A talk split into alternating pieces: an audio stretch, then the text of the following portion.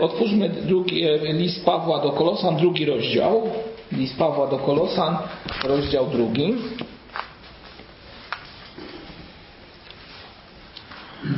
Tak, i przeczytaliśmy tam już dosyć szczegółowo e, fragmenty od e, wiersza ósmego, gdzie mówiliśmy o tym, abyśmy mieli baczenie, aby was kto nie sprowadził na manowce filozofią i czczym urojeniem, opartym na podaniach ludzkich i na żywiołach świata, a nie na Chrystusie. To o tym rozmawialiśmy tydzień temu. Gdyż w Nim, czyli w Chrystusie, mieszka cieleśnie cała pełnia boskości. I macie pełnię w Nim. On jest głową wszelkiej nadziemskiej władzy i zwierzchności i w Nim też zostaliście, i tutaj jest już dzisiejszy temat, w Nim też zostaliście obrzezani obrzeską, dokonaną nie ręką ludzką, gdy wyzuliście się z grzesznego ciała ziemskiego, to jest obrzezanie Chrystusowe. Wraz z nim zostaliście pogrzebani w chrzcie, w którym też zostaliście wespół wzbudzeni przez wiarę w moc Boga, który go wzbudził z martwych. I to pierwszy taki temat e, naszego dzisiejszego rozważania. E, rozumienie obrzezania. Obrzezania, które jest dokonane nie ręką ludzką, lecz związane jest one z tym, że wyzuliście się z grzesznego ciała ziemskiego i to jest obrzezanie Chrystusowe. Co to jest to obrzezanie Chrystusowe? Jak myślicie, bracia i siostry? To takie moje pierwsze pytanie e, do Was skierowane, jak ewentualnie na ten temat byście mogli e, odpowiedzieć. Proszę bardzo. Może dla nas to nie, nie będzie takie jasne, bo przecież jednak to byli Żydzi, którzy wiedzieli o co chodzi i co dawało im obrzezanie, prawda? Przynależność, którą Bóg im kazał. No my dzisiaj mamy z tym trochę problem. No dosyć tak. To jest troszkę odległe od nas, ale mówi o czymś, co Bóg nakazał Tak. narodowi izraelskiemu. A my dzisiaj w dalszym ciągu to obrzezanie rozumiemy jako obrzezanie serca. Tak, i o tym właśnie będziemy chcieli też więcej powiedzieć, bo to jest istota tego, tej całej sprawy. Obrzezanie Chrystusowe, o którym tutaj mowa, jest to, y, no myślę, że to, co już tutaj brat powiedział, bardzo istotne przede wszystkim w następującej sprawie, a mianowicie zastanawiamy się, prawdziwe, nieprawdziwe obrzezanie, co to jest takiego. Y, Może y, gdy spojrzymy na naród izraelski, zauważymy następującą rzecz. Y, Dla Izraelite nie było ważne, e, czy jest złym człowiekiem, czy jest dobrym człowiekiem. To nie było istotne. Tak? E, Najistotniejsze było to, że jest człowiekiem jakim? Obrzezanym. A to dawało mu e, tą możliwość bycia częścią narodu, która jest w sposób szczególny e, no, wybrana przez Boga. Czyli możemy powiedzieć, nie chodziło do końca o jakąś zmianę, e, zmianę w życiu, którą człowiek powinien e, dokonać, aby poświęcić się Bogu. Chodziło o to, żeby po prostu być człowiekiem w myśl prawa, czyli człowiekiem obrzezanym, który to człowiek Fizycznie. fizycznie, ten, czyli fizycznie byśmy powiedzieli czystym. Bo obrzezanie daje czystość. Usunięcie e, napletka, no trzeba o tym powiedzieć wprost, e, powoduje, że człowiek, mężczyzna jest czysty. Także i fizycznie. Chrystusowi zaś, mówiąc o tym obrzezaniu, o którym wspominamy przed chwilą, raczej chodzi o coś znacznie większego. Nie tyle o mm, tą fizyczną jakąś czynność, ale to, co już tutaj brat nadmienił, mianowicie o to obrzezanie serca, e, zmianę sposobu myślenia, nawrócenia i tak dalej, i tak. I spójrzmy teraz na kilka fragmentów. Zaproszę Was do tego, abyście na nie spojrzeli. Najpierw trzecia Mojżeszowa, 26-41. Trzecia Księga Mojżeszowa, rozdział 26, wiersz 41. 26 i wiersz 41, gdzie czytamy takie słowa. Więc ja będę postępował wobec nich opornie, i zaprawdę zaprowadzę ich do ziemi ich wrogów. Może wtedy ukorzy się ich, uwaga, nieobrzezane serce. I wtedy zapłacą za swoje winy. O czym tutaj Pan Bóg mówi? Nieobrzezane serce, nie odmienione, nie zmienione, nie oczyszczone serce e, powinno być e, sercem, które szuka Boga, a w rzeczywistości Pan Bóg no, tak dosyć jednoznacznie mówi ja będę postępował wobec nich opornie tak? i zaprowadzę ich do ziemi. Zaprowadzę ich do ziemi jakiej? Ich wrogów, aby ich czegoś nauczyć. No właśnie, teraz pytanie, czy takie przełożenie ma też miejsce i w naszym życiu? Czy Pan Bóg może zastosować metodę e, z perspektywy dzisiejszej Ewangelii, w której to metodzie będzie prowadził nas gdzieś, aby nasze serce się odmieniło? Jak myślicie? Czy Pan Bóg dzisiaj też takie metody może wobec nas stosować? Proszę. Wysyłając właśnie jakieś doświadczenia. Żeby nas w jakiś sposób pobudzić do myślenia, może tak byśmy powiedzieli, tak? No ale myślę, że w tym miłosierdziu Bożym jednak jesteśmy ponad tym wszystkim Jego mocą ubłogosławieni. Dobrze, spójrzmy teraz na... Tak. Tego 11 wiersza Kolosan wyjaśnia na czym to polega. Mhm. Proszę przeczytać. Zdaniem Chrystusa przez wyrzeczenie się grzesznego ciała. Mhm. Przez wyrzeczenie się grzesznych uczynków ciała.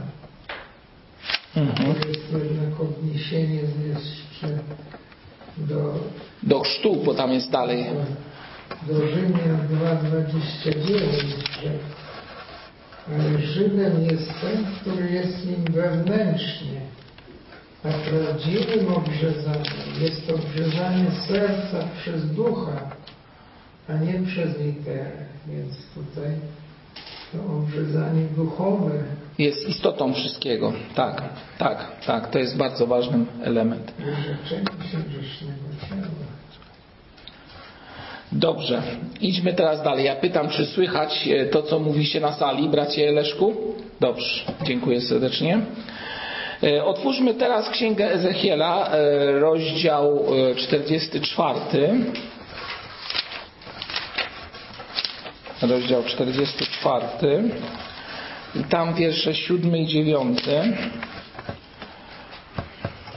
Wprowadziliście cudzoziemców nieobrzezanych na sercu, nieobrzezanych na ciele, aby byli w mojej świątyni, aby bezcześcili mój przybytek, gdy ofiarowaliście mój chleb, tłuszcz i krew i łamaliście moje przymierze wszystkimi swoimi obrzydliwościami. Dlatego tak mówi dziewiąty wiersz, Wszechmocny Pan, żaden cudzoziemiec nieobrzezany na sercu i nieobrzezany na ciele, żaden spośród cudzoziemców, którzy żyją wśród synów izraelskich, nie wejdzie do mojej świątyni. Popatrzcie, jak to jest zaakcentowane. Najpierw jest mowa o obrzezanym sercu, to co właśnie przed chwilą mówił brat e, presbiter Konstanty Wiazowski, a potem jest dopiero mowa o obrzezanym ciele. Ciało jako coś Druga sprawa, druga, dla Boga najistotniejsze jest zmiana, oczyszczenie serca w Duchu Świętym.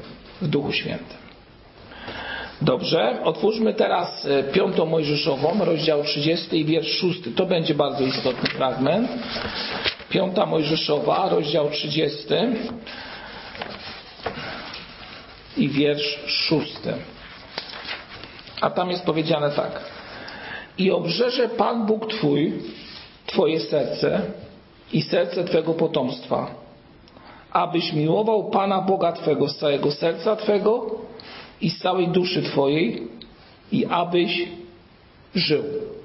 To są te warunki odnowy błogosławieństwa. Pan Bóg obrzeże, tutaj czytamy, Twoje serce, zmieni je, e, oczyści je, tak? Abyś, po co to ma być? Miłował Pana Boga Twego z całego serca i z całej duszy. niezmienione serce nie jest w stanie miłować Boga po prostu. Patrząc na ten fragment właśnie widzimy te, e, no myślę, że bardzo istotne sprawy związane ze Starym Testamentem. Jeszcze jedna ciekawa myśl związana z obrzezaniem. W księdze Jeremiasza spotykamy takie słowo, wiersz, rozdział 6 i wiersz 10. Zapraszam do śledzenia. Rozdział 6 i wiersz 10. A tam jest powiedziane tak. Do kogo mam przemówić? Kogo mam przestrzec, aby słuchali? Popatrzcie, co teraz to jest napisane. Oto ich ucho jest nieobrzezane więc nie mogą słyszeć. Oto słowo Pana stało się dla nich przedmiotem drwiny i nie mają w nim upodobanie. Mówiliśmy o obrzezanym sercu, a teraz mówimy o obrzezanym uchu, czyli zmienionym. Ten, które ucho potrafi słyszeć głos Boży. Kiedy to następuje? Kiedy Duch Święty zaczyna w nas działać. A więc chodziło o zmianę, jako Pan Bóg dokonuje w życiu człowieka a nie tą obrzeskę, która dotyczy tylko i wyłącznie ciała. Tak jak powiedziałem na początku, dla Żydów wystarczyło, że był obrzezany i już w tym momencie był częścią tego narodu, w sposób szczególny wybrany. A Panu Bogu chodzi zupełnie o coś innego. Chodzi o obrzezanie serca, uszu, można by powiedzieć oczu, czyli całego wewnętrznego, duchowego człowieka. Wtedy następuje to, co jest istotą, a mianowicie sposobu człowiek zaczyna inaczej patrzeć usunia się wtedy ta stara natura, zaczyna się zupełnie nowy, nowa, nowa rzeczywistość.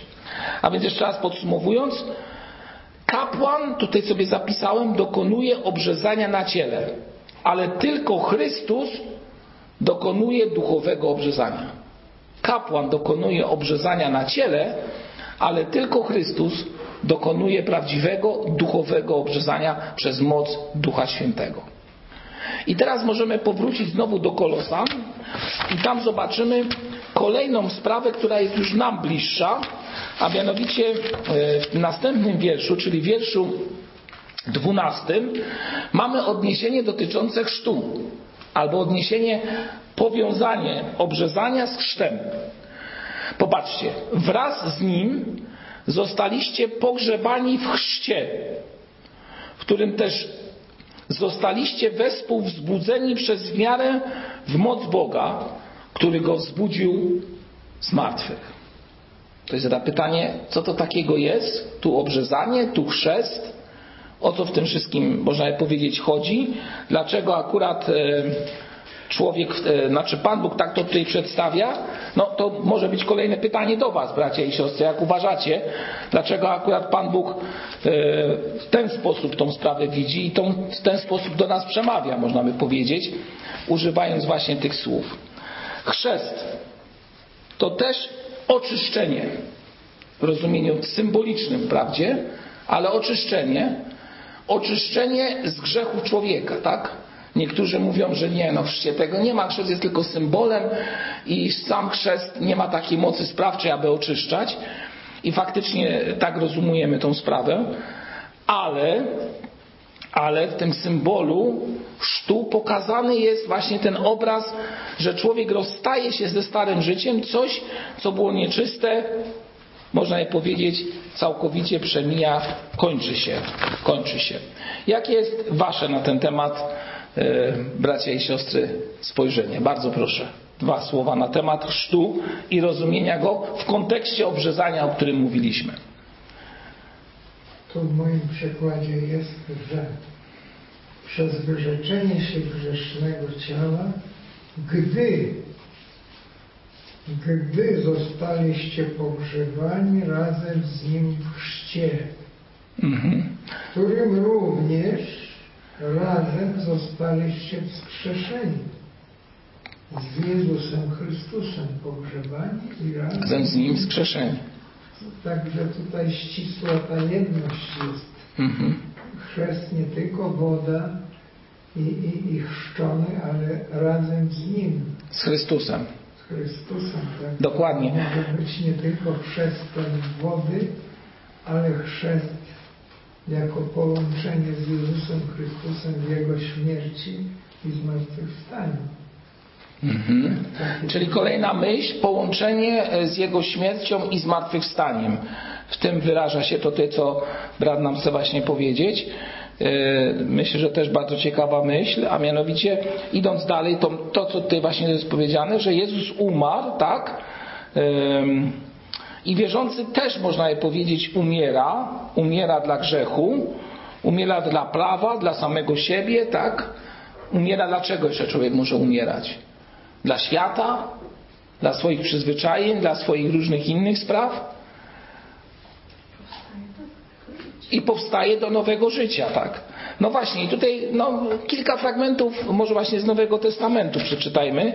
List do Rzymian, szósty rozdział i wiersz jedenasty. A tutaj jest powiedziane w ten sposób. Podobnie i wy uważajcie siebie za umarłych dla grzechu, a za żyjących dla Boga w Chrystusie Jezusie, Panu naszym. Umarliśmy dla grzechu. Dalej w Galacjan czytamy w drugim rozdziale, e, chyba najlepiej znane i najlepiej jest obrazowane właśnie spojrzenie, rozdział e, drugi i wiersz dwudziesty. Kiedy człowiek jest Chrystusem ukrzyżowany, żyje więc już nie ja, ale żyje we mnie Chrystus. A obecne życie moje w ciele jest życiem w wierze w Syna Bożego, który mnie umiłował i wydał samego siebie za mnie. Bardzo istotna myśl. Obecne moje życie w ciele jest życiem w czym? W wierze w Syna Bożego. Ale też już ta myśl, że nie żyję ja, ale żyje we mnie Chrystus. Tak, e, bracia i siostry, myślę, że to jest taka, takie sedno. Jeszcze może jeden fragment przeczytajmy z Galacjan 6,14.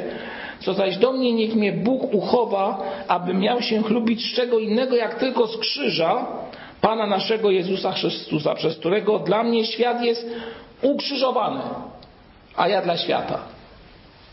Dla mnie świat jest ukrzyżowany, a ja dla świata. No właśnie. Tak byśmy powiedzieli, że ten proces, który opisuje Paweł w liście do Kolosan, to jest takie przejście od obrzezania do chwały, która jest w Chrystusie tak? E, od śmierci ciała e, tego starego człowieka, którym, tak jak tutaj brat powiedział, zostaliśmy pogrzebani, do powstania do nowego i do zmartwychwstania zupełnie nowej rzeczywistości. No właśnie, Kolosanie byli martwi w grzechach, ale dzięki Chrystusowi powstają. Ktoś zada pytanie, dlaczego akurat Paweł o tej sprawie mówi? Dlaczego im to uświadamia? Dlaczego akurat te sprawy tak mocno akcentuje. Już wielokrotnie mówiłem, że tam były wpływy różnego rodzaju grup, które próbowały e, w różny sposób akcentować niektóre sprawy związane z ciałem ludzkim. I potem właśnie jak zobaczymy dalsze rozważanie Pawłowe, które będzie za chwilę naszym tematem, to od wiersza 16 właśnie widzimy takie rozprawienie się Pawła z tą kwestią związaną e, z naleciałościami, z przyzwyczajeniami ludzkimi, które prowadzą do różnych spraw w życiu. I które, można powiedzieć, odciągały Kolosan od Chrystusa i wielokrotnie odciągają dzisiejszy Kościół od Chrystusa. Niektóre sprawy przeakcentowane, niektóre sprawy zbyt mocno e, wyciągnięte na piedestał. Tak, e, wiersze 13, 14 i 15, e, które myślę, że też są bardzo istotne. Częściowo omówiliśmy w niedzielę. Przeczytam je, żeby była ciągłość. I was, którzy umarliście w grzechach, w nieobrzezanym ciele waszym, tutaj mówi nawet do pogan, wespół z nim ożywił, odpuściwszy nam wszystkie grzechy. I to, co mówiłem w niedzielę, wymazał obciążający nas list dłużny, który się zwracał przeciwko nam ze swoimi wymaganiami i usunął go, przybiwszy do krzyża. List dłużny w starożytności w niektórych miejscach, gdy był anulowany, był przybijany do wielkiego jakiegoś miejsca widocznego i było mówione, że ten list jest nieistotny. I teraz piętnasty wiersz. Rozbroił nadziemskie władze i zwierzchności i wystawił je na pokaz, odniósłszy nad nimi tryumf nad nimi. To jest takie odniesienie troszeczkę historyczne do parady, która następowała, gdy zwycięski wódz wkraczał e, po zwycięskiej bitwie do miasta i tam zanim ten zwycięski wódz szedł, szedł, to przed nim szła cała grupa pokonanych, tak byśmy można powiedzieć. I, e, czyli on jak gdyby wywiódł ich na pokaz i powiedział, o patrzcie, przegraliście, a ja idę jako zwycięzca. I tak tutaj to odniesienie właśnie Paweł też od, e, przekazuje nam w wierszu 15, jeśli chodzi o kwestie Chrystusowe. Dobrze, i teraz przejdźmy, żeby zakończyć ten drugi rozdział listu do e, Kolosan. E, są tutaj wymienione, jest tutaj wymienione kilka spraw, które myślę, że są istotne, abyśmy się im przyjrzeli. A więc zacznijmy od wiersza 16. Czytamy tam tak. Niechże was wtedy nikt nie sądzi, z powodu pokarmu i napoju, albo z powodu święta lub nowiu księżyca bądź sabatu. Co wy na to? Czy dzisiaj są tacy ludzie, którzy was w ten sposób próbują do czegoś, nazwijmy to w cudzysłowie, zachęcić? Sądząc, sobie nie powiedzieć. Jak uważacie, bracia i siostry? No, jak mieszkałem w jednym pokoju z adwentystą, to oj, długie były dyskusje. No tak, ale to właśnie. Do czego zmierzam? Że pewne rzeczy trzeba, prawda, zastosować dosłownie, chyba tak myślę. Tu się kłania Stary Testament i jeśli gloryfikujemy Stary Testament, wyszukując w nim, jakby powiedzieć, przystosowujemy go do Nowego Testamentu, więc to nie pasuje. Bo Chrystus przyszedł i rozbroił wszystko. Rozbroił. Ustawił sam i ja jestem Panem. Ja decyduję o wszystkim w waszym życiu.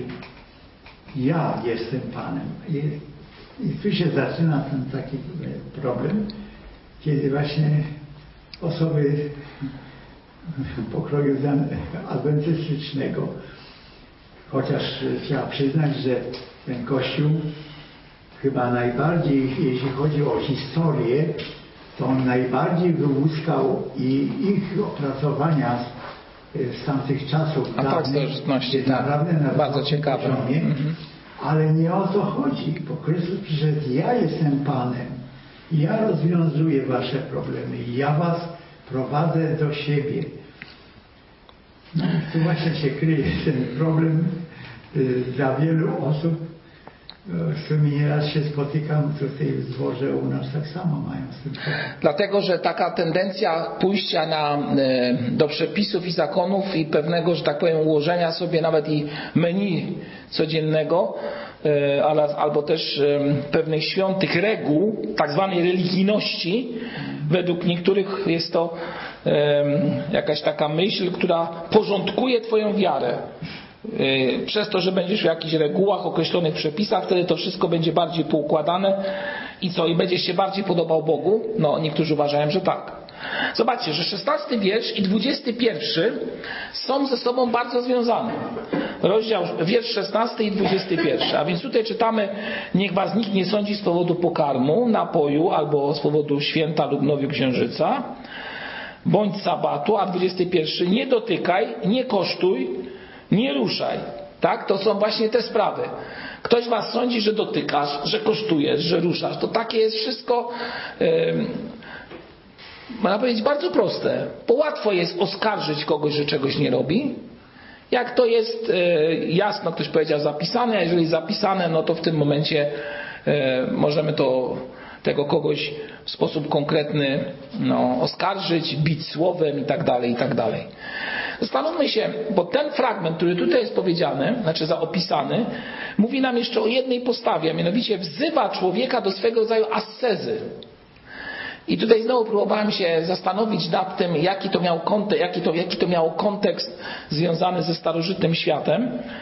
I doszedłem do tego, że E, ta asceza, która w tamtym czasie też była stosowana, albo przez niektórych była próba jej ożywienia na gruncie chrześcijańskim, e, doprowadzała do tego, że właśnie zmuszano ludzi do określonych postaw związanych z piciem, jedzeniem, świętami, czyli tą religijnością szeroko rozumianą, I ta e, asceza wiązała się z tym, że e, no, tutaj jest właśnie znowu ten wpływ gnostycyzmu, że asceza mogła wpływać na ciało, które było z gruntu złe.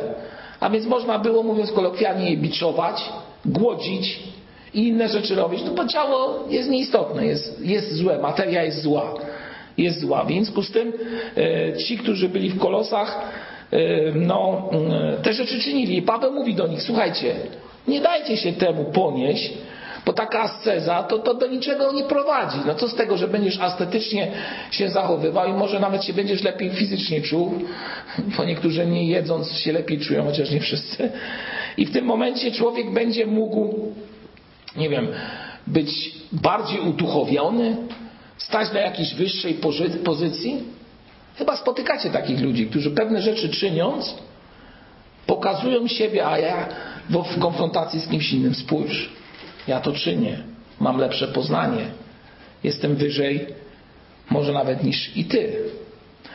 A więc e, niektórzy właśnie z gnostyków, to taka była, słuchajcie, w ogóle to była trudna sprawa w tych kolosach, bo tam były wpływy e, zarówno judaistyczne, jak i te neopogańskie, czyli te gnostyczne, gnostyczne, tak dobrze, jeżeli to dobrze e, odmieniam, i to wszystko wpływało na tych pogan z tego zboru. I oni w tym wszystkim, w tym miszungu takim byśmy powiedzieli, żyli. I tak sobie myślę, że słuchajcie, dokładnie jest podobnie dzisiaj. Dokładnie. My też mamy taką mnogość różnych rzeczy, które na nas wpływa, że czasami nie potrafimy się z tym poruszać. Jedni mówią rób to, drudzy mówią rób tamto. Niektórzy mówią, zachowuj to, a wtedy będziesz miał błogosławieństwo, albo rób tamto, a go nie będziesz miał, jak będziesz robił tamto. To takie czary, jak będziesz gdzieś tam, albo z kimś przebywa, albo z kimś się nawet przyjaźnił, no to stracisz błogosławieństwo. Zupełnie. Wszystko zostanie ci odjęte. No, można powiedzieć, okay, faktycznie nie przyjaźnij się ze światem. To jest ważne. Ale z drugiej strony, no nie bądźmy ludźmi, którzy się izolują, w ascetyzmie trwają i są jak gdyby na jakimś wyobcowaniu, na jakimś takim dziwnym miejscu, które powoduje, że jesteśmy jak dziwacy. No, a w chrześcijaństwie ewangelikalnym okazuje się, że tacy ludzie też się pojawiają. Też się pojawiają. Dlatego mądrość w tym wszystkim jest bardzo istotna. I teraz właśnie dwa fragmenty, które myślę, że nam pokażą wyjaśnienie tych wszystkich spraw związanych które przeczytaliśmy w wierszu 16 i 21. Otwórzmy Ewangelię Mateusza, rozdział 10, przepraszam, rozdział 15, wiersz 10. Ewangelia Mateusza, rozdział 15, wiersz 10. I tam jest powiedziane tak. I przywoławszy do siebie lud, rzekł im: Słuchajcie i zrozumiejcie. Słuchajcie i zrozumiejcie.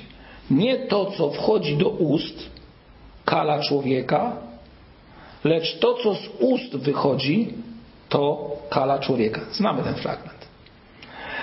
Wtedy przystąpili uczniowie i rzekli do niego, wiesz, że faryzeusze, usłyszawszy to słowo, zgorszyli się.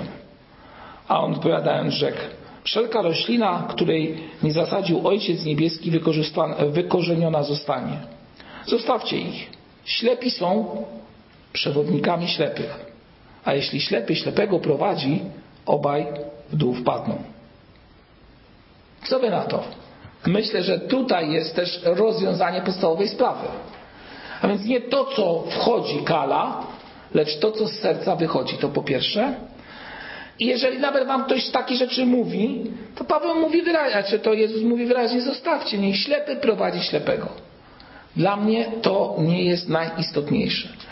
I podobnie fragment z Ewangelii Marka z rozdziału siódmego i tam też spotykamy właśnie podobne e, słowa. Siódmy rozdział od wiersza czternastego. I znowu przywołał lud i rzekł do nich: Słuchajcie, nie wszyscy i zrozumiejcie. Popatrzcie, te same są słowa. Słuchajcie i zrozumiejcie. Nie masz nic na zewnątrz poza człowiekiem, co by wchodząc do niego mogło go skalać. Lecz to, co wchodzi, wychodzi z człowieka, to kala człowieka. Jeśli kto ma uszy do słuchania, niechaj słucha. A gdy opuścił lud i, i wszedł do domu, pytali go uczniowie jego o tą przypowieść. I rzekł im, tak więc i wy jesteście niepojętni, nie rozumiecie, że wszystko, co z zewnątrz wchodzi do człowieka, wszystko, zobaczcie, nie może go kalać, bo nie wchodzi do jego serca, lecz do żołądka i wychodzi na zewnątrz, oczyszczając wszystkie pokarmy. Mówił bowiem, to co wchodzi, wychodzi z człowieka, to kala człowieka, albowiem wnętrza, serca ludzkiego pochodzą złe myśli, przeteczeństwo, kradzież, morderstwa, cudzołóstwo, chciwość, złość, podstęp, lubieżność, zawiść, bluźnierstwo, pycha, głupota. Wszystko to zło pochodzi z wewnątrz. I co? Kala człowieka. Stąd też możemy znowu powiedzieć o tym, o czym mówiliśmy wcześniej. Serce Twoje i moje musi być, mówiąc takim językiem starotestamentowym, obrzezane, zmienione, przez moc Ducha Świętego odmienione, aby z serca nie wypływało to, co Cię będzie zanieczyszczało, czyli inaczej kalało w ten sposób.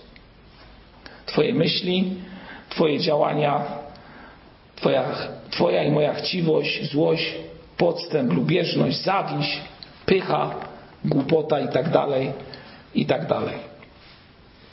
Myślę, że to jest właśnie e, sedno tej nauki, e, że nie mamy ulegać, e, zwracać zbyt mocną uwagę na te rzeczy, które niektórzy mówią, słuchaj, ty jak się nawróciłeś, tak jak Żydzi mówili, to niektórzy tam w chrześcijaństwie, e, będący z Żydów, mówili, słuchaj, to ty musisz się najpierw obrzezać, potem musisz spełniać wszystkie sprawy i pamiętacie, że musiał się aż odbyć sobór w Jerozolimie, o którym czytamy w dziejach apostolskich, wtedy tam ustalono, że poganie nie muszą tych rzeczy robić.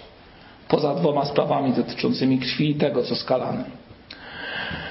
Dobrze, mamy jeszcze chwilkę czasu już nie za dużo, więc tutaj przyspieszę. E, wiersz 16 mówi o kwestiach też nowiu księżyca i sabatu, czyli tych wszystkich spraw, które są związane z rytuałami e, obchodzonymi na przykład raz w miesiącu. 18 wiersz mówi o tym, co jest też bardzo istotne, co było istotne w tamtym czasie, co wpływało na Kościół. Paweł mówi, niech was nikt nie potępia, kto ma upodobaniu w poniżaniu samego siebie, i w oddawaniu czci aniołom, a opierając się na swoich widzeniach, pyszni się bezpodstawnie cielesnym usposobieniem swoim. Czyli niech was nikt nie potępia, jeżeli ktoś twierdzi, że miał jakieś widzenie, którego ty nie miałeś. To jest kolejna rzecz, która się dzisiaj wzięła do kościoła. Ja coś widziałem, mnie coś zostało objawione i on patrząc na ciebie z góry mówi, a ty to nic. Druga sprawa, która tutaj pada, to oddawanie czci aniołom. To tutaj możemy powiedzieć bardzo jednoznacznie o kwestii związanej z pośrednictwem. U Żydów to było bardzo mocno zaakcentowane, że ten swego rodzaju pośrednik między Bogiem a człowiekiem w postaci anielskiej pojawiał się i do dzisiejszego dnia niektórzy mają z tym bardzo duży problem. Pośrednictwo różnych spraw, różnych osób, często powoduje taką, takie pokorne nastawienie. No bo jak to ktoś kiedyś mi powiedział, no ale niech Pan posłucha. No, no jak ja mogę przyjść przed tron Boga? Jak w ogóle mogę z Bogiem rozmawiać? Ja nie mogę. Jedyne co mogę, to przyjść do Boga przez pośrednictwo. I tutaj dodawał kwestię związaną czy to ze świętymi, czy z Marią, czy z innymi sprawami. I to było tak powiedziane w takim duchu pokory, że ja jestem człowiekiem pokornym, więc jako człowiek pokorny e, przyjmuję taką pozę, która mówi o tym, że przed tym Bogiem to ja stanąć nie mogę, bo jestem zbyt grzeszny. Więc najpierw musi stanąć przede mną i tutaj pytanie, dlaczego nie Chrystus? Tylko cały zbiór w starożytności aniołów, a dzisiaj świętych i jeszcze jakichś innych ludzi? Moi drodzy, no to są właśnie te sprawy, które e, powodują, że często człowiek zatraca to, co jest sednem Ewangelii. Bliskość Boga przez Jezusa Chrystusa. A, wraca do takiego, właśnie wraca na własne życzenie, do jakiegoś takiego zniewolenia, że ja, że ja będę do tego Boga mógł przyjść, jeżeli.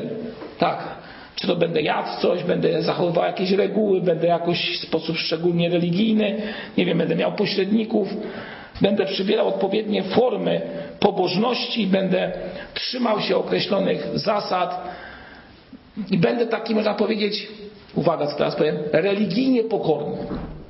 A przecież to nie o to chodzi. Nie chodzi o taką pokorę przed Bogiem. Chodzi o uniżenie i oddanie Bogu chwały, ale zupełnie z innej perspektywy. I kończąc, czytamy wiersze 22 i 3. Tutaj też się mówi właśnie o tej kwestii wymyślonych obrzędów, ale przeczytajmy. Przecież to wszystko niszczeje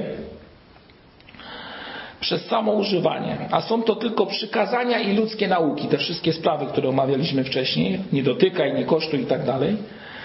I teraz popatrzcie, Paweł wyjaśnia, podsumowując tą, tą część listu, te wszystkie sprawy, które omówiliśmy, a więc jedzenie, rytuały, nowie, e, objawienia i tak dalej, mają pozór mądrości w obrzędach wymyślonych. Ale przez kogo? Przez ludzi. W poniżaniu samego siebie, w umartwianiu ciała. Ale Paweł mówi, nie mają żadnej wartości. Gdy chodzi o co? O opanowanie zmysłów, czyli o zmianę sposobu myślenia. Obrzezanie serca, myśli, uszu całego człowieka, które następuje przez moc Ducha Świętego. Wszystkie przepisy, rytuały stworzone przez człowieka, które rzekomo mają mu pomóc dojść do Boga, często obracają się przeciwko niemu, bo są wymysłem ludzkim, a tylko bycie w bliskiej relacji z Bogiem daje nam siłę do opanowania rządz, pragnień i do walki z grzechem. I zachęcam Was do tego, abyście w tym się utwierdzali, a nie szukali tak zwanej drogi na skróty, która wydaje się łatwiejsza może, praktyczniejsza, lepiej opisana, może jaśniejsza, a w rzeczywistości ogranicza nas. Ogranicza nas. Jak gdyby wracamy do tego, w czym kiedyś byliśmy, z czego się wyzwoliliśmy. Z tej niewoli grzechu, przepisów, rytuałów, które ciągle nam mówiły: jesteś zły, jesteś niedobry, nie nadajesz się, bo przestąpiłeś kolejne prawo, tu zgrzeszyłeś, tam zgrzeszyłeś, tu odpadłeś, tu pokusa.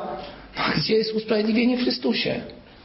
A gdzie jest siła, która daje, którą daje Chrystus do tego, aby to przezwyciężyć? To nie przepis przezwycięża, tylko Chrystus daje Ci siłę, abyś pewnych rzeczy nie czynił. Do tego Was zachęcam, abyśmy w tym trwali. Zapraszam, powstańmy do modlitwy.